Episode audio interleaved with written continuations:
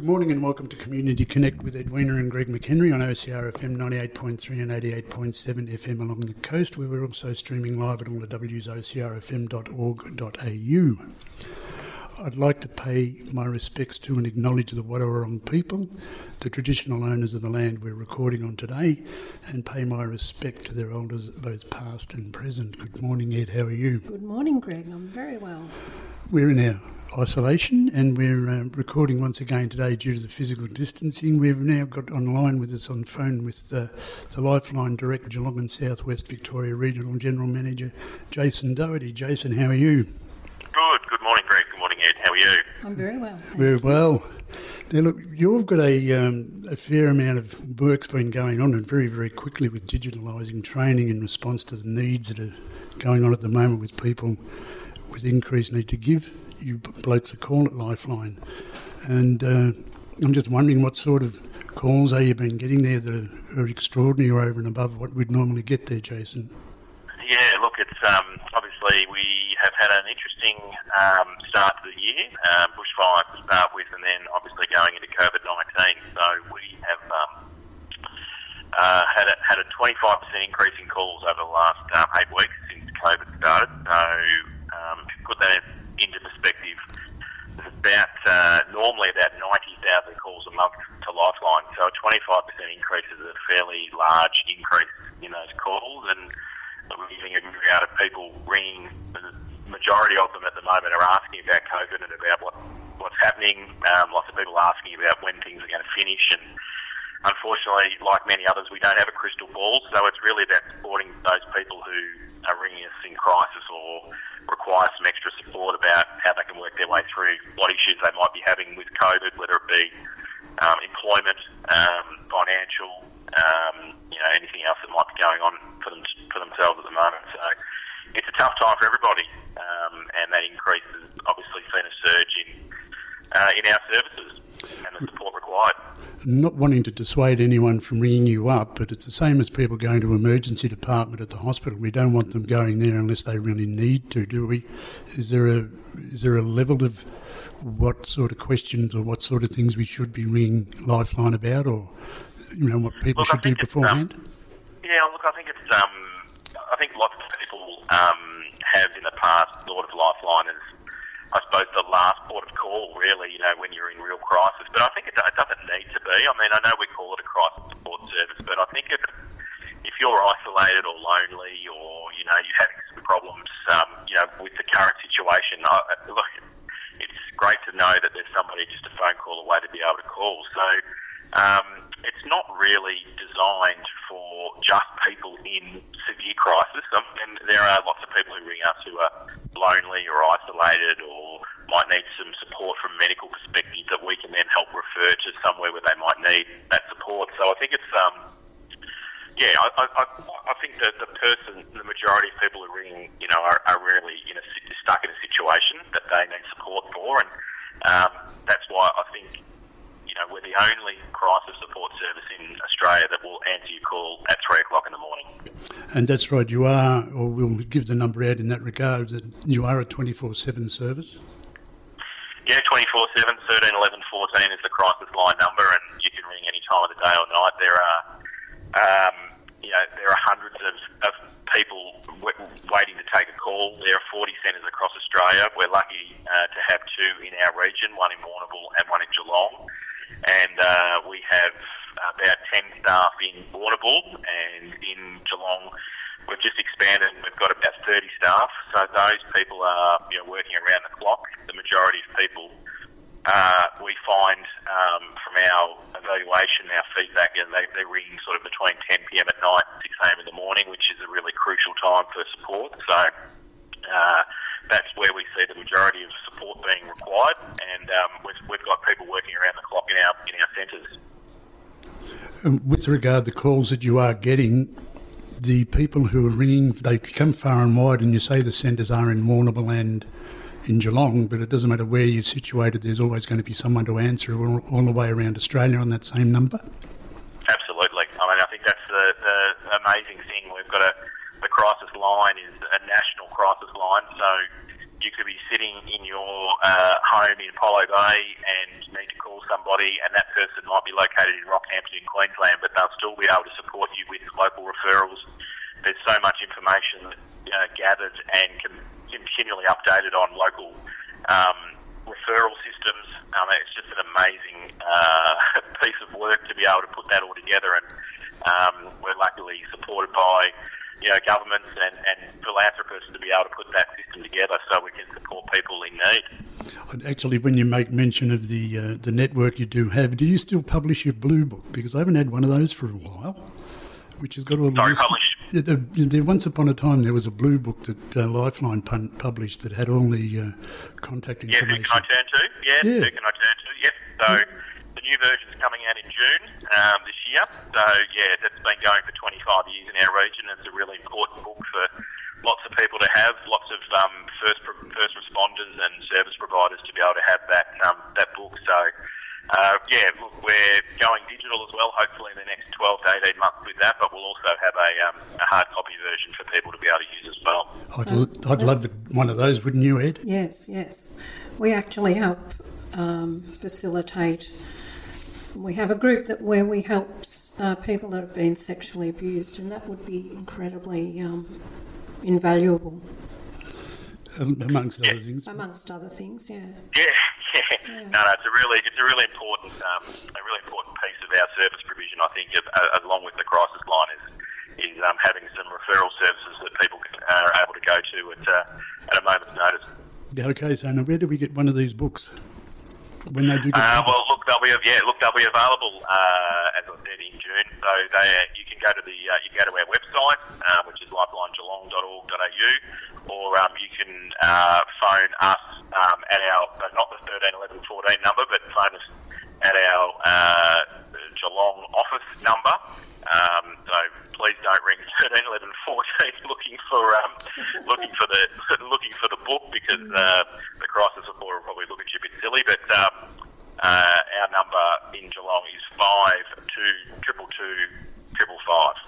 Okay, that's five two triple two Triple two, triple five. Now I think that's the number, and we've got to thank Catherine for all her hard work getting us organised. Catherine Jones for getting you organised for this. fundraising manager. Yep. Yep, and you know, the other thing is with lot with uh, that website, do you have, as a lot of people do now, they have online counselling, or you can get contact with someone through your website.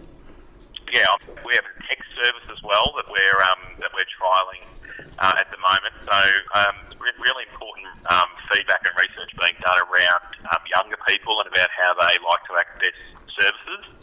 Uh, and, and I think the, the text service is really one that um, is going to be supported by the younger people. At the moment, it's being trialled um, between 6 p.m. and midnight, seven days a week. So just a, a, trial, but basically they can text and then there'll be somebody on the end of the um, text who will be able to support them back. So that text number is 0477 13 11 14. So pretty easy to remember the, the number, 13 11 14, just put 0477 at the front and they can actually text and there'll be a crisis supporter at the end of that text as well.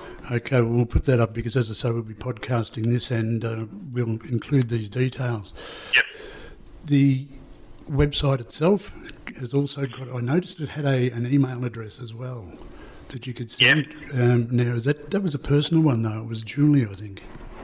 Yeah, so um, that's that's our our um, that's our main line. So yeah, you can actually go Julie at um, lifeline.org.au and um, they'll be able to get um, through. There's also general inquiries email um, as well on the website. So um, plenty of opportunity to be able to access and support and um, get through to us um, regarding training and support. Okay, now what would you expect when you when you ring up as a well a client? Do people want to know your name, address, and No, no, no, no. Look, um, no, look. The service is completely anonymous, uh, unless you'd like to give your name and address and, and whatever. The, the service is completely anonymous. Uh, the crisis supporter is really there to help the seeker, the help seeker, find um, support, whether it be just to have a chat or have a have a discussion, whether it's referral services um, within their region, or within their area. Um, so no, look, it's completely anonymous, and it's the same. It's a, that's why the text service is really important for us too, because I think a lot of youth don't want to, to be known, I suppose. So for them to be able to um, get support and, and services through that is really, you know, it's vitally important. So no, it's a complete completely anonymous service. So I think one of the first things we need to do is get or say to the people out there that if you really do need support, the first thing to do is give that number one three one one double. What is it? One three one one one four. 13, 11, 14 B degree. I think 13, 11, 14 the way we, we say it. Yeah, that's easy. 13, 11, 14. Okay, we'll go with that. So that's yeah, what you do. So, yeah, look, it's, yeah, and um, yeah, that, that's the thing for us is just to make sure that people have that number in their phones or have it, you know, close to them, so they have a they have a crisis point to go to straight away. So you've got a big job to do to keep all the services up to date behind Lifeline to give people information and pass it on.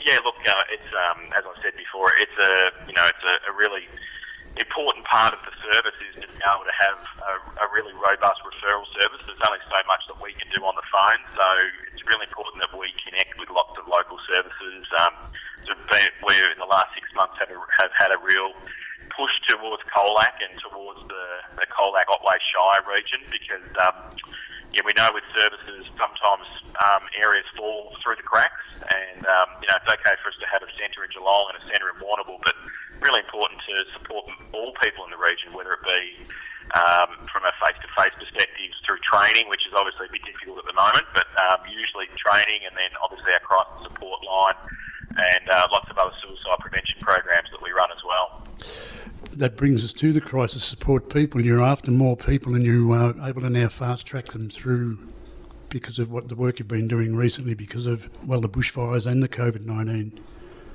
Yeah, look, it's um, it's probably was something in our plan for sort of eighteen months down the track where we could ho- hopefully digitalise and and have some online training for our crisis supporters. But um, something that was in our mind for 18 months took about 18 days to put together in the end, which was a phenomenal effort from all of our team to actually have that, and so be able to fast track and um, and get crisis supporters through our training, which is a fairly robust training program, and it's not designed for everybody. There is a you know, some people who start the training who unfortunately don't finish it because it's a fairly full-on training program. But for the ones who come through, um, you know, it gives us an, an, opportunity to be able to support more, as many people as we can on the phones when they are able to volunteer. Uh, so the training is, um, you know, is online. There's some e-learning attached to it as well. At the end, there's some placement shifts that the, the volunteer will do um, in conjunction with some of our staff already in the centres. Um, so yeah, it's a, a, fairly robust program, and then at the end, they're able to sort of take you know calls when they volunteer. And so, what sort of people are you looking for to to do this, uh, Jason?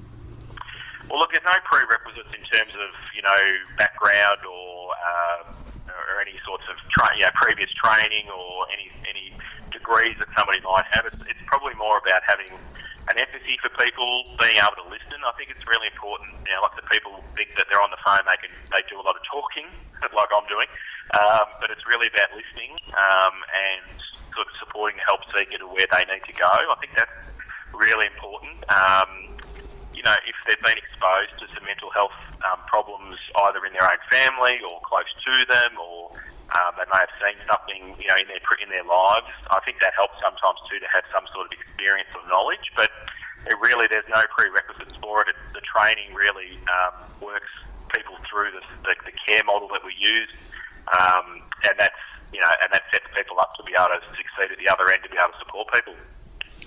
And you were saying you're fast tracking it, so the, the devil's advocate in me says even though you you're doing it by different means and it's a hybrid method you're using, it is still as good and as uh, adequate as your full-on, full-blown 14-week one that you were previously doing.